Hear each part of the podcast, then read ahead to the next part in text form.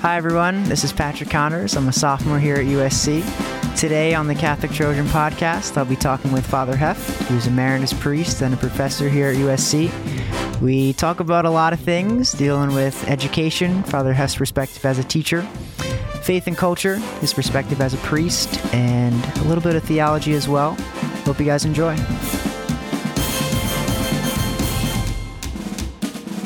Thank you, Father Heft, for agreeing to be on this episode of the podcast. And all right, so should be not too much heavy lifting today, just some simple questions. Theme of today, just a Catholic student talking with a priest. Brief overview, we'll get into a little bit of education, so your perspective from the teacher side of things. Faith and cultures, just some ways in which Catholics today, specifically young Catholics, uh, can address some issues that I think are most pressing on the culture today. And a little bit, nothing too crazy, but a little bit of some theology that I've heard come about in the recent weeks and would like to have some knowledge shed on these issues. So, first off, well, we can start with the education perspective. As a teacher, this semester, the first one after about a year and a half on Zoom, how do you think Zoom has changed the way students approach learning? So, I guess this semester, having students back in person, do you see a change in the way students are approaching classes, material that you think is caused by the pandemic? I find that question difficult to answer um, because it would presume that the students that I taught last fall on Zoom are now the students I'm teaching this fall, and mm. they're not. So I don't have a sample that I can trace over a year's time. But one thing is clear, and that is that even though the students are all masked, as I, their professor, am masked, I often say it's like teaching a bunch of bank robbers. uh, even though we're masked, uh, the students prefer the situation where they're in classes together, they're on campus. There's just no question about that. So being home, doing something on Zoom from there is uh, certainly not uh, desirable. A number of the students took a gap year, and I mm-hmm. understand exactly why they did that. So even with masks, it's still much to be preferred, this arrangement. A good teacher, like a good preacher, reads faces when they teach and when they preach. The difficulty of the mask is that all you have to read are eyes, and that's less of a, a window into what they're really thinking. So I miss that, and I look forward to the time when none of us will have to be masked. Yeah, absolutely. And going off Zoom too, I've heard a lot of mixed, I guess, predictions about this. I've heard some people say that Zoom can be used in a way, a complementary way to in person, and almost will be the the way we do education now, and it'll be better. I've heard some people say that this just showed how we should stay as far away from Zoom as possible. So, from your perspective, how do you think this format of Zoom will be integrated or maybe just completely avoided in education going forward? There have been a number of studies long before Zoom zoomed in. Skype, for example, which now is almost like a forgotten program. Yeah.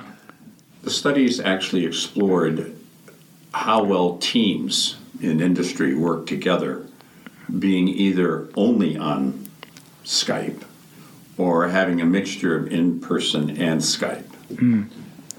And there was no question. The results were always the same that Skype or some type of teleconferencing program worked best when the individuals who were participating actually had been in each other's presence physically and worked together for a while. Mm.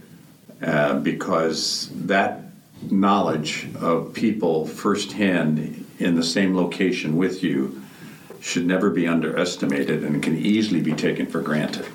And I think now there are some people, uh, you know, who are saying they were lucky enough uh, to be able to work from home during the pandemic. One of the best things is going to be to see the extent to which workers really prefer to go back to the office, whether it's a mixed bag, whether it's a number of things like that.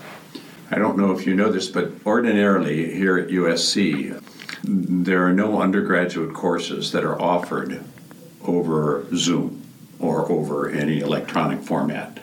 Graduate courses, yes. I think for students on the graduate level who are place bound, who have no other way, mm.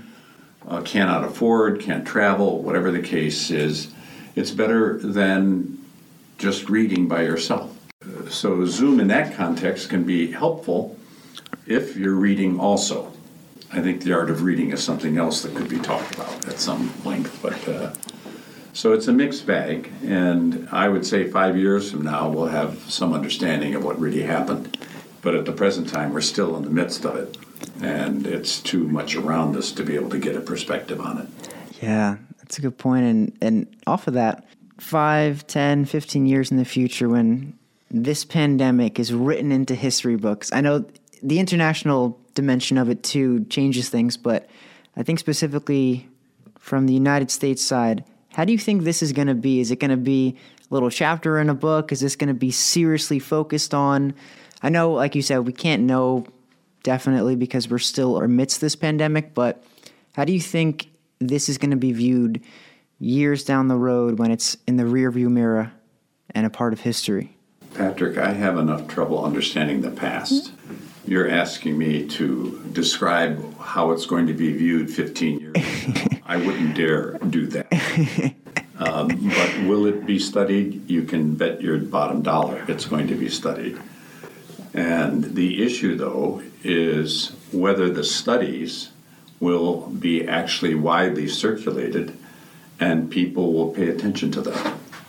So I, I and and generally, I think the historical sense that Americans have is pretty minimal. So mm. I, I could picture 15 years, and I could imagine a number of people saying, "Was there was there a problem? Was a pan? Did something happen back then?" and so on. But uh, I would not hazard to predict what it's going to be, uh, what we're going to say about it 15 years from now. Yeah, that's fair enough. I, well, speaking of, of, past pandemics, obviously the biggest one was the Spanish influenza that we heard the analogies to. And it was strange because before 2020, I did not know that was a pandemic that actually affected this country. And I heard, I forget where exactly, but someone mentioned the reason it wasn't emphasized in the school system was something along the lines of where it fell between World War One, the Great Depression, and World War II. Have you heard a reason why many people didn't really know about it because it wasn't taught as we're taught these big moments in American history? Well, a lot of people died, devastated quite a few families, and so on. I think there is a tendency in the present to exaggerate scandals and crises and then to forget them and mm. move on to the next thing. Sometimes it's conscious repression of history. There's a lot of debate about critical race theory. I would say that that you need to study history as factually as you can find it, and there are histories that are very biased and so on, but there's also good work. And I remember seeing a video about the 1921 Tulsa massacre, mm. where between two and three hundred blacks were murdered by white people. No one was held accountable. And in this video, so it's the 100th anniversary this year. In this video, uh, and I had heard about it before, there was a scene in a church where someone was asking, it's an African American community uh, and congregation, and they were talking about some of this. And the person who was leading the discussion brought up the 1921 massacre, and a young man, maybe late 30s, mid 30s, I don't know, actually had already gone to college, and he claimed that he had never heard of it. Wow. And he grew up in Tulsa. Oh, wow. You know, so there is a way in which things are buried in the past, and that may have been part of what happened to the Spanish flu. It coincided with still the raging World War I, the war that was to end all wars, but did not. And then the Depression uh, from 1928, 30, 30, throughout the 30s, and then getting into another major war in 1941. All these things might take the front of our attention and suppress the back of it. So, in the long run, uh, we don't remember things the way we should or grant them the importance uh, that we should, even for our understanding of things now. Mm. Yeah. Now, given that, what what do you think would be the best way to prevent that from happening? Kind of from the individual perspective of given the current way we're taught history, what would your advice be to to prevent that from happening as best one can? Well, I mean, obviously, I'm biased. I, I was trained as a medieval historian. History is very important for me. It helps me to contextualize lots of things. Typically, when I write an article, I, I will look up the history of the issue. If it does have a history, most of them do. And then try to frame the current discussion in the light of that history, and then add whatever little I might be able to add to the conversation at the present moment. So uh, there's no substitute for studying. People, unfortunately, limit it to school. Mm.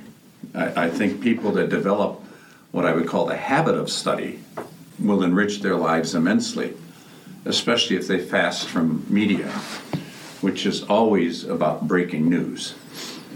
I think you've heard me say times past that every time there's a story on the media breaking news, I would want to see it followed by enduring truths. yep. Or truths that history has shown to sustain themselves over time in a variety of circumstances because they are true, they're profound, they're significant. If we don't know that history, it's harder to pick out the core truths that we need to keep in the forefront of our minds. Yeah. With studying too, I know I've I've had the sentiment myself, and I've heard a lot of people say the same things. High school and, and even now in college, as from a teacher's perspective, a lot of times students we fall into the sense of not finding meaning in the courses we're doing because we we study, but then we feel it's only to to write this paper or to to pass this class. And there's been times like myself, I've fallen into it where uh, a course is incredibly interesting, and I know it's it's it's going to enrich my life. I can share this knowledge to others, and just the way you see the world will be enhanced by this knowledge. But I think just the, the nature of papers, exams, we fall I fall into this mindset of just learn this to write this paper or to pass this course. How do you suggest as a teacher to not fall into this trap, but instead to truly study and learn for the beauty found within studying and learning? So, in early February, I've been invited to speak at a national conference in Washington, D.C., about how at Catholic colleges and universities teaching could more consistently ask significant questions for the students. When I prepare a sermon for a Sunday, I usually go through a process including about three hours on Saturday evening and then another one or two on Sunday morning. I ask myself three questions. The first one, that you have three readings on Sundays.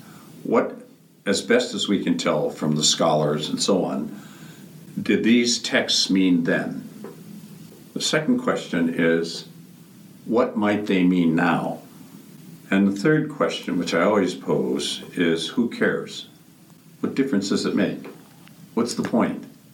I think if teachers more consistently would be able, as they are teaching, to say why what they're teaching is significant what the point is, what difference it makes, they are much more likely to engage the students. If they're teaching subjects about which they can't say that, they're wasting time, not only of students, but of their own lives as professors, spending a lot of time teaching stuff that really doesn't make much difference. Yeah. Yeah, and, and when I think about courses I've taken, even think back to your course in the fall, you did make a point to show us why this matters. And the courses, that I've enjoyed the most or have found the most fruitful, the professors, yeah, definitely did make that effort to show how this isn't just an assignment to do because it's assigned this reading on the syllabus, but because this is what it will grant you and, and what it will show you that, yeah, well, will better your life and, and that matters. And then teaching history can be just a listing of dates and personalities and so on, but for Christians, if you take, for example, the uh, Acts of the Apostles, chapter 15, where you have the Council of Jerusalem, the first big gathering and a first big crisis in the Christian community because more and more Jews were joining. And then the question was since all the first Christians were Jews and part of Jewish identity was following kosher, you could see, understand why people thought that this really was necessary, even for the pagans. And they wrestled with this. And so, what most people don't take the time to understand is try to understand why Jewish Christians would think that way. Try to understand why pagans would say, you know, I'm not, I don't want to do this. And then try to understand the dilemma that this presented the early church. It was a huge problem because it was their whole future and growth. And how could they take what they always took as law and required and now legitimately change it? And they did it by looking at what they thought was the core and what was changeable, and not without some stress on both sides, because certain expectations were still in place for the Jewish Christians and certain expectations for the this this process of trying to sort out where the truth is for groups that think differently and come from different backgrounds is a fundamental negotiation that goes on throughout all of history. So you take a thing like the Council of Jerusalem and you look at it as and, and you dramatize it. There was a great history teacher at the University of Dayton who would present the case for Hitler in such a persuasive way that students would be utterly shocked that they're finding it agreeable. Wow. But of course, I mean, he thought Hitler was a murderous thug. Yeah. But try to enter into the head of a person who was convinced that there was a crucial need for Germany to rise up, to claim its distinctive heritage, to be able to say clearly to the rest of the world that we have culture, we have power, we have strength, and we can make a difference, especially by making it clear that there are certain parts of the human population that simply are inferior and they cannot be given the same status. Do we want to be strong and powerful? Blah, blah, blah. You know, and they go, whoa. So those things uh, are ways in which I think we really come to a deeper understanding of, of history that, that lives. Yeah, it's a great point too, thinking about going into that perspective. Because, yeah, a lot of times we'll read that history and think, how, how could that have happened? And it did happen. And then there's almost a sense of, ah, I wouldn't do that if that was me. But there's a there's a good chance it might have. And you're right when you you contextualize it, but also get into the mindset of what was going on here. Yeah, that's and and brings it alive. I think you said as well. The chant, the chant at Charlottesville by the white supremacists: "The Jews will not replace us. The Jews will not Yeah. replace us." And so, the themes of the Nazi period continue. Why would that be the case? And history is important. Yeah, absolutely. So this something I've been thinking about in recent weeks is this is probably for humanities in general. A question of how can one know what they're they're doing is making a difference? And I think about how if you're towards the natural sciences or the STEM fields, so an architect will construct this building, and you can see, okay, I've, I've built this building, people are living in it, it's a hospital, it's a school, I've, I've have this physical representation of something I did that is making an impact. A medical doctor will heal broken bones and have this physical representation of, okay, I've done something that is good. In the humanities, though, where it's a little more abstract, where you don't necessarily have this physical representation of, I've put something out and this is what it is. Instead, I think, for example, history, when learning history, it would change the way maybe we act, or, or how can I guess you you know that okay, what I'm doing here has made this difference, and this is what represents this. You're asking two different questions, actually. One is dangerous, and the other is uh, salvific. The one that's dangerous is how do I know what difference I'm making? That's when you become preoccupied with your impact. And you want to know that you're making a difference.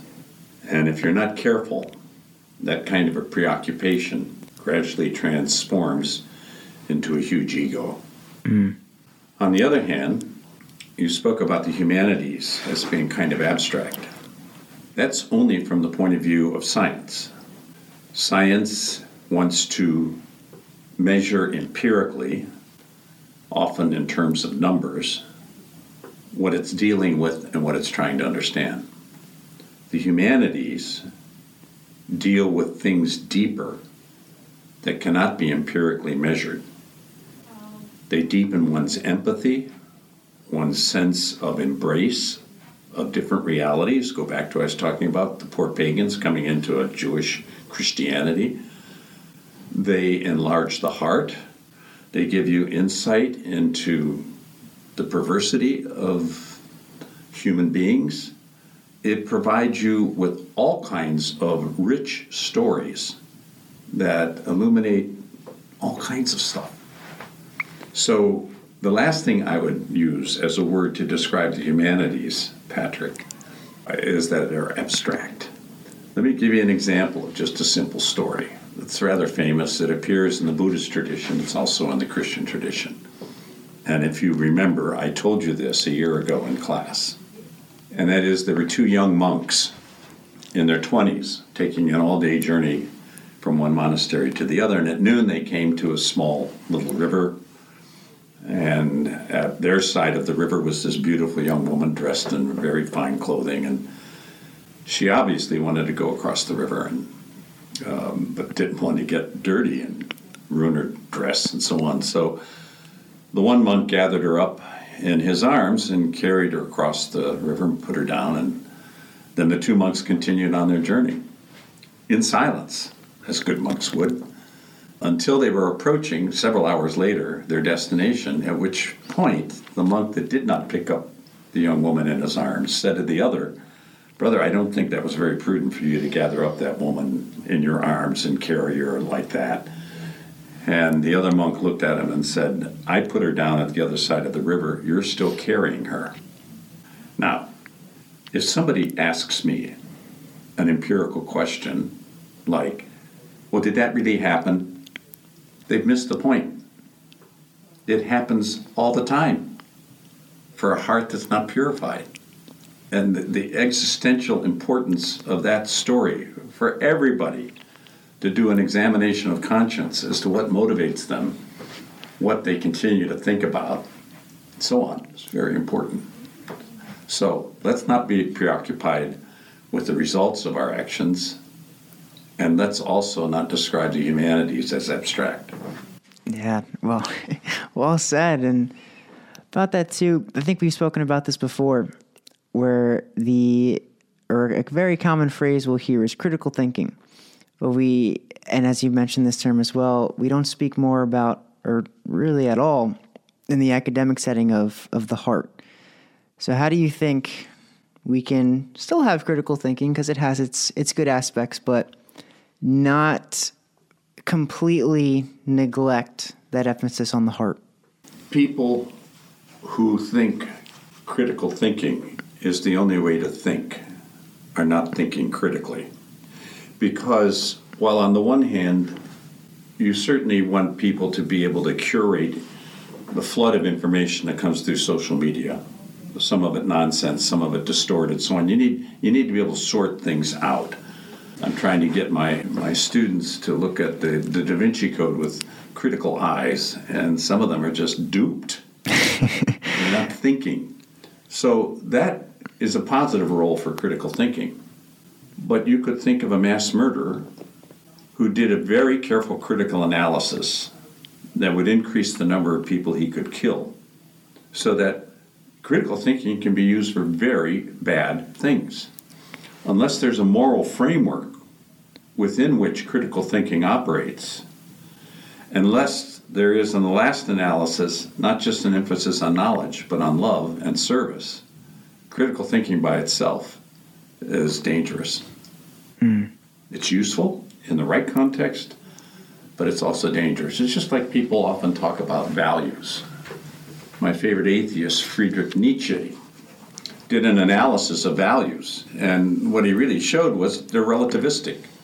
Things are valuable because I value them. Not things are valuable because of what they are, but they have an objective worth. Take the example of friendship. It's not what you know, it's who you know. So you start working angles to, to get into relationship with people that can advance your career. That's using people, right? On the other hand, if friendship becomes an objective value to be treasured in itself, to be reverenced and to be cultivated, not because of what you get out of it, but because of what you can give it, then you have gone beyond critical thinking. Mm. Yeah. And with that too, do you think it's the role of education to really teach us how to how to do these things or is it something that we should just leave to outside the classroom that'll just happen naturally in our relationships in life both both both are important most of us don't remember what our teachers have said 10 years later. But we remember who they were. Mm. We remember the kind of person that they were, the, the sense of them. And you might remember a couple of phrases and so on if you kept notes and all the rest of that. And that's one of the reasons why your relationships and friendships in college, in that setting, is uh, very important. You learn a lot. And some things get very confused and messed up too in that setting. But I do think that one of the problems in the university is that it's such a disproportionate number of students compared to professors and elders. So I think one of the most important forms of conversation is intergenerational, like we're having right now. I think it's really important on substantive issues. Really listening to each other, trying to learn from each other, asking questions that matter, searching for answers that are true. So, my own view on that is that uh, I do think that what happens in the classroom is important. Again, I said teachers that say, What's the point of all this? is significant. If they just read notes that are already there or repeat the textbook, this is a pain. You shouldn't yep. pay money for that. But on the relationships you have and the friendships you form, number of marriages come out of college. That's no small matter. Yeah. A number of understandings quite different than what you entered college with as to what you want to devote your life to. That's not insignificant. Yeah. And some of that becomes much clearer outside of the classroom than inside it. Best of all worlds, they both contribute. Awesome. Something you mentioned this morning in your homily where and I think USC is probably a perfect example. The college campus can sometimes become this bubble where you're in this this nice world with problems as well, but you're very disconnected from the outside community and the quote unquote real world. And I, you know, I think USC is a great example where you have USC, and then right outside is South Central, which is a much different story than you'll find on the USC campus. So for college students in general, but particularly at USC, how can you best and from your even though I'm a sophomore first semester on campus even early on not using the excuse of oh well when I'm a junior or senior how can students prevent the campus from becoming a bubble and engage with the community that is surrounding the campus on the eve of the Second World War uh, C.S. Lewis, who had fought in the First World War and was wounded, was a professor and he gave a lecture entitled Learning in Wartime. And he gave it on a campus where there, I guess Oxford, I guess it was, where there were students there that weren't in the war. And the question is, how can you justify going to school when all this is going on on the mainland um, in Europe? And he gives a brilliant answer, I think. And what he does again is that the real issue is how worthwhile is your education? To what extent is what you're studying something that transforms you and prepares you to make a difference in the world? That's less of a bubble. Mm. That's not really a bubble. Can the university become a bubble? Absolutely. An unreal world where your biggest preoccupation is not having a B plus but an A minus. it's like the end of the world. Rather than saying, you know, this course is much harder. I'm not going to get as good a grade, but I am learning a ton. Give me students like that any day. Yeah. Yeah. And now sometimes I wonder, though, with the way the college admissions process is, where we do from high school, we're almost bred to be obsessed with our grades so we can get into the, the name brand college. Even though there's thousands of colleges that are fantastic, that you don't need to be, you know, it's not a 5% acceptance rate. Do you think that then carries over? So, a place like USC, I think last year was 11% acceptance rate. It's ridiculously low.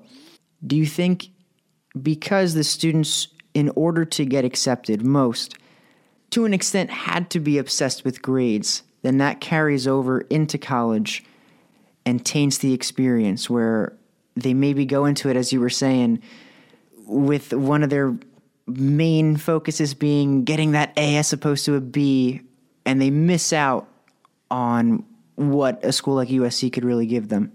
This is a huge question, and we could spend a long time on it. I don't think we have that time. However, I would say this much. When you look at very high achieving students who have very good grades, you're almost always looking at well to do families. Mm. So to say that somehow universities being selective is based on meritocracy, that you merit, is very misleading because most students who've had the chance to live in neighborhoods where there are really good schools, be able to go to private schools where they receive good education, come from good financial backgrounds.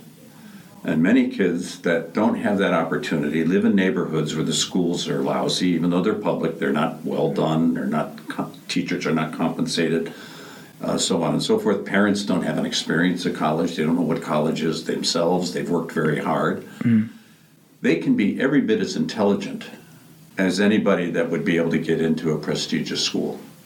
But they're seen to be, by many people, well, their scores weren't that high. Therefore, we can't take the risk.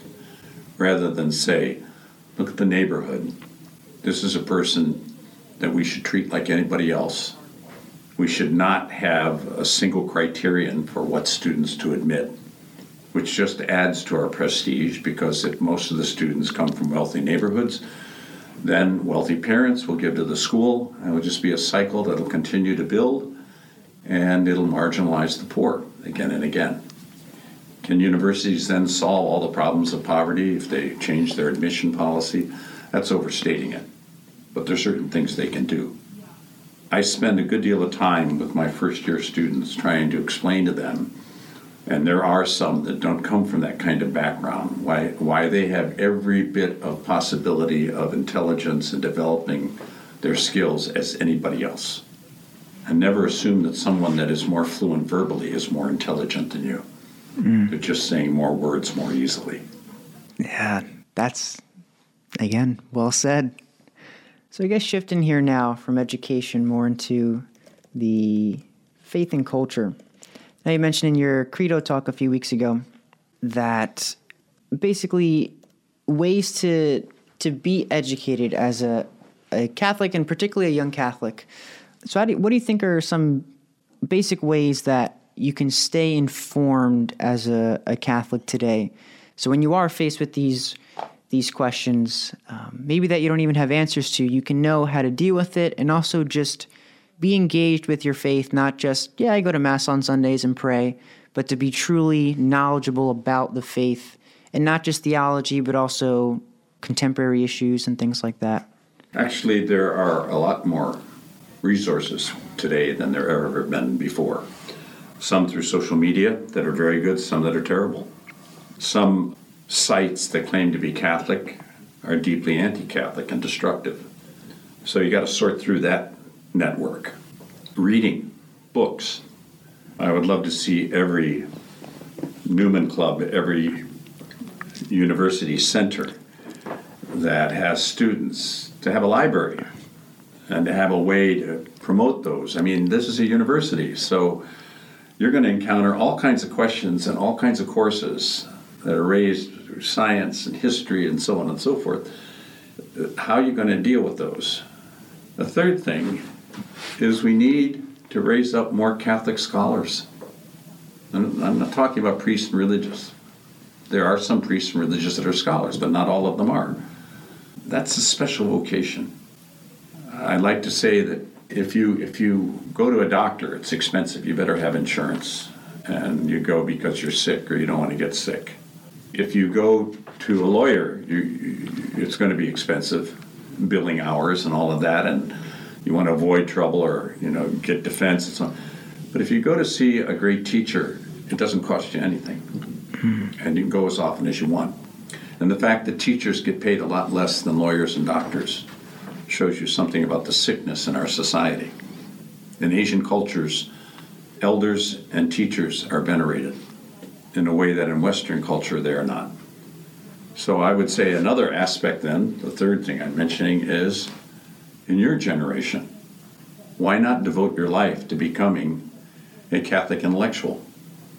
Why not devote your life, if it's as a psychologist, to explore the role of religion in the human psyche and let that be the center of your work and your research and enrich it by a strong liturgical life.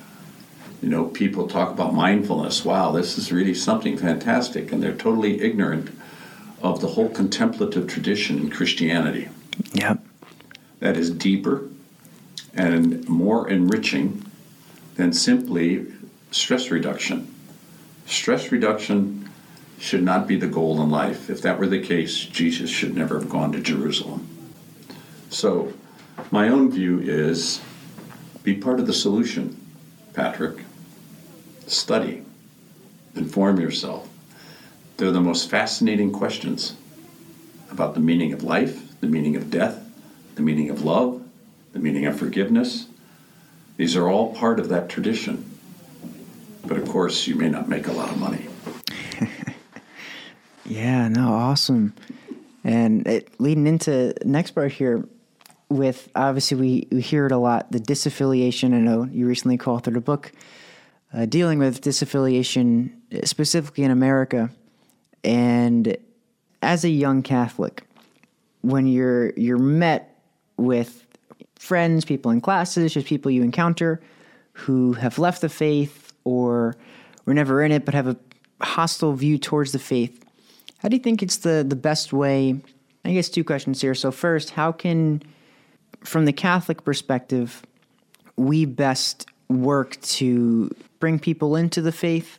And kind of on the, the macro level, what do you think the church could do that would allow the, or at least give the best chance to, to bring people back to the, the faith or, or bring people into it? You say, what could the church do? What do you mean by the church? I guess um, kind of at the the larger level. So pope, bishops, from the, the church leadership perspective, what can the, the leaders of the church do? Yeah, that's what I thought you were saying, and I would say don't think that way. 99% of the church don't belong to that category. Yeah. Now, how do I deal with most of the students I teach are unaffiliated. Some of them have never been affiliated. Some of them are devout in another religion. Most of them are not. The first thing they're puzzled by is at a place like the University of Southern California, a chaired professor is a priest. This catches their attention immediately. And my hope is very simple, and that is that at the end of the first class, they might say to themselves privately something like, he may be a priest, but he seems to have a brain. to get over the stereotype that, you know, Catholics in general can't think for themselves, and priests in particular. So I think one of the reasons why a lot of people walk away from religion is because they have trouble with some of the teachings.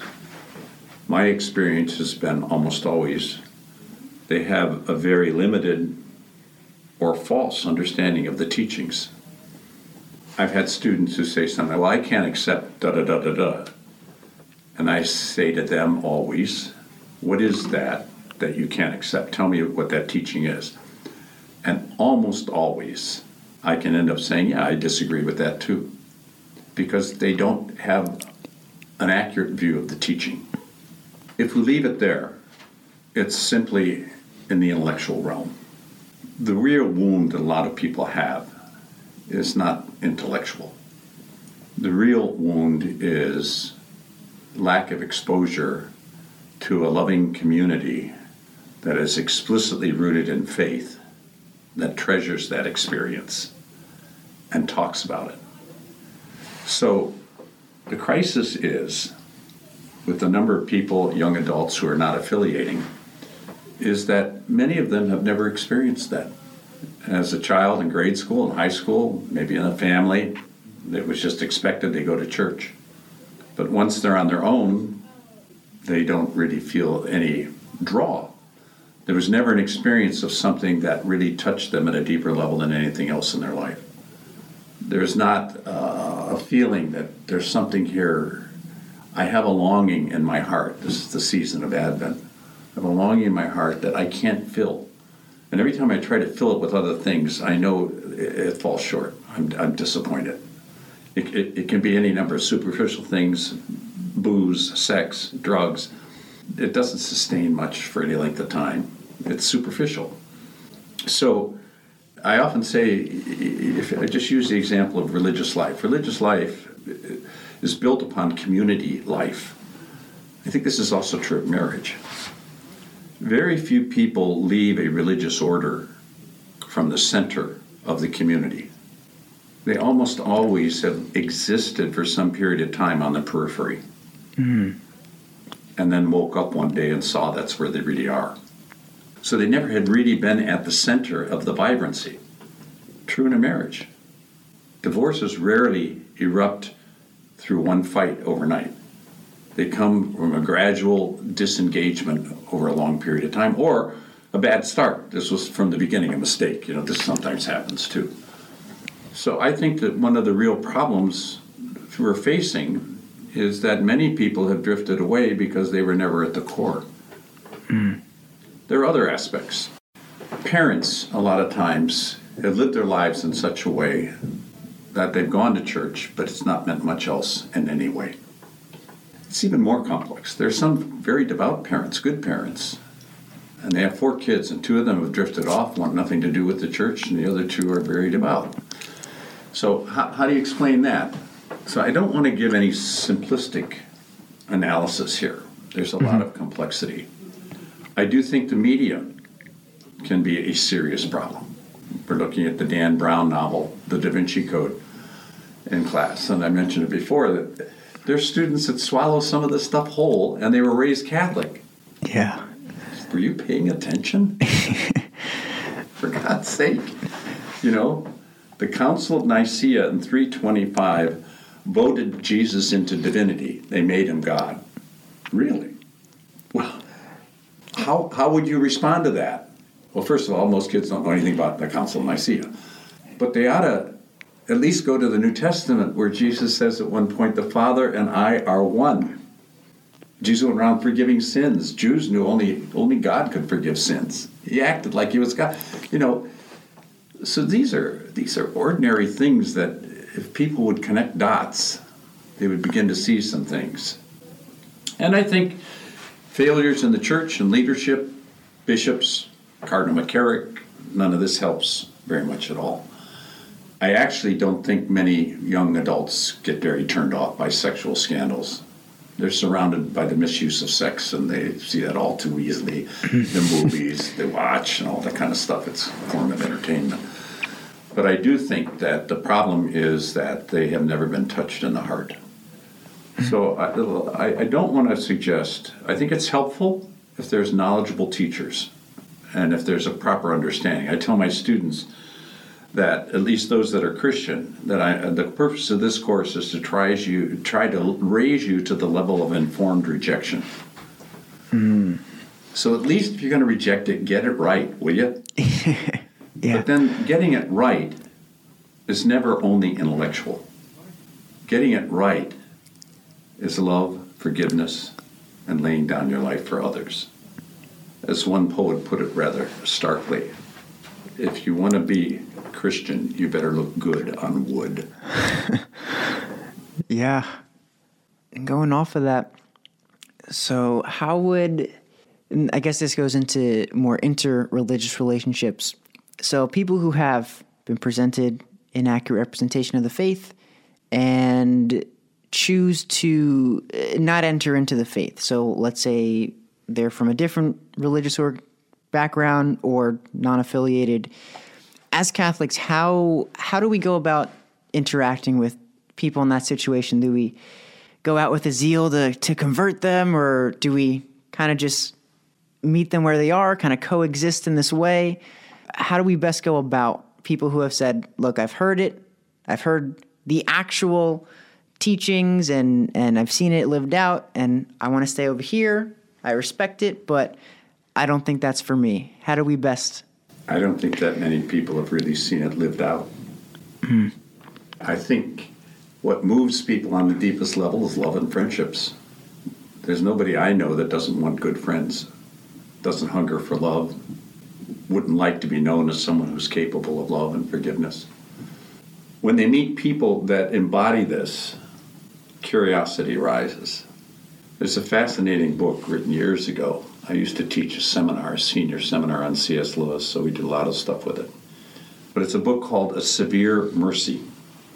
I haven't thought of this in years. But it's a story about an agnostic who is an adventurer of sorts. He actually sails around the world in a boat and finally lands in England and runs into a number of people who were very intelligent, very well informed, and devout Christians. And at first, it gave him a bit of a migraine because not only were they intelligent, they were devout. And secondly, they had a lot of fun together. They weren't like, you know, constantly whipping themselves into subjection of sin and, you know, fasting until they looked like gaunt. No. So, and, and eventually this turned this person around. So I live in a world that, of a university that over emphasizes the conceptual. I often say if, if, if you have a concept that you can't give an example from life to illustrate, what's the concept for? Mm. It might have a place in certain aspects of, well, even in neuroscience. Neuroscience, you'd say, let me explain what this, how this neuron does. And I could say, if it doesn't do that, this is what happens. Yeah. I give an example. So, you know, I would just say in general that there's no, uh, you know, one, two, three, this is what we do and we can turn this all around.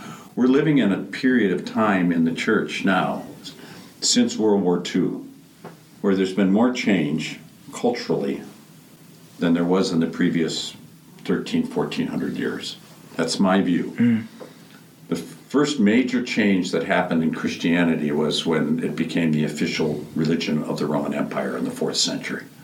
From the time of the Reformation, the French Revolution, the Enlightenment, all this mushrooming more and more to have a secular, commercialized culture and so on and so forth, it's blown apart the kind of social structure that culturally existed for centuries. So we're trying to find our way in a new environment too. Who worries about missing Sunday Mass as a mortal sin? Or bishops announcing we're going to reinstate the obligation? Ho hum.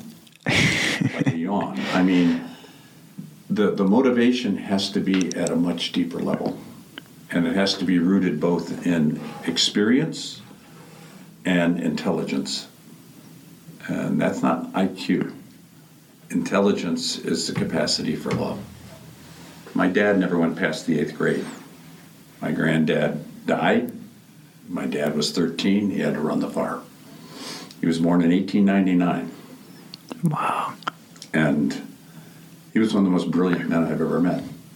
I admired him. I watched him. I watched him. I won't go into the details of his job, but he actually worked his way up in this company in Cleveland when they all moved. To, they moved my mother and my father and the first of the five of us kids moved to Cleveland, Ohio, and got a job working for a wonderful Jew. Um, and there would be people with college degrees coming to sell stuff to the company my dad was working for. My dad would interview them. So here he is with an eighth grade education, interviewing people with college degrees. And I, I was in the office sometimes, and I kind of watched him do it. He he sized those people up in no time flat. Wow. it just was absolutely fascinating to see, you know. And he did it without condescension, mm-hmm. you know, but with a sense of humor. And he, and he also could see very quickly whether the topic was the product that they were trying to sell was worth anything. Yeah. so these are things that I think are uh, the kind of people that that will sustain us. I think there'll be fewer in the church in coming years, but I think the ones who remain are either neurotic or, God willing, much deeper people who embody the faith in a way that's compelling. Mm-hmm. Yeah. Yeah, something you said made me think of, I think I heard it said that the church moves in centuries, not days, or something along those lines. And I think, particularly amongst young Catholics, one of the most frustrating parts is we want just change and, and, and now. How do you suggest best understanding that you know the church has been around for thousands of years, and as you said, changes that are happening now are arguably more than have happened in thousands of years. So, understanding that context of which the church is working through, while at the same time remaining Catholic but not being lax, still being active, criticizing parts that you think need to be changed, but at the same time understanding that it is not going to change overnight. For young adults, who wonder why this can't change faster, my advice is very simple look in the mirror. yeah. How many of you have been dealing with habits that you know you would like to change, stuff you need to do, and you don't do it? Yeah. I mean, just on a personal level, I'd make the case to begin with. I make it to me. I mean, when you really get older, it isn't so much that you get over your bad habits; you just catch them sooner. you know, that's not a that would only be depressing if there wasn't a deeper sense of God's love and forgiveness in your life. Mm-hmm. So, people that are impatient with change, I always say, who was it? Who said it? Somebody, you be the change that you want in the world. Gandhi or somebody said that. He's got a point. Yeah, got a point. So, be honest with yourself to begin with. I would I would critique the person who's impatient with everybody else not changing the way they want them to. Yeah, well said. All right, so I think that's that's pretty much all I got for today. But if I know this was a nice lengthy conversation. Well, thank Any, you, thank you, Patrick, for your questions. Good questions, substantive questions. I, I think we have uh, shared some important thoughts. Yeah, no, thank you so much for agreeing to do this. And any closing remarks after what we've talked to? If people, whoever, if anyone, listens to this, what you want them to take away, what do you think it would be? It only gets better if you get closer. That's a good place to stop. All right, well, thank everybody for listening and God bless.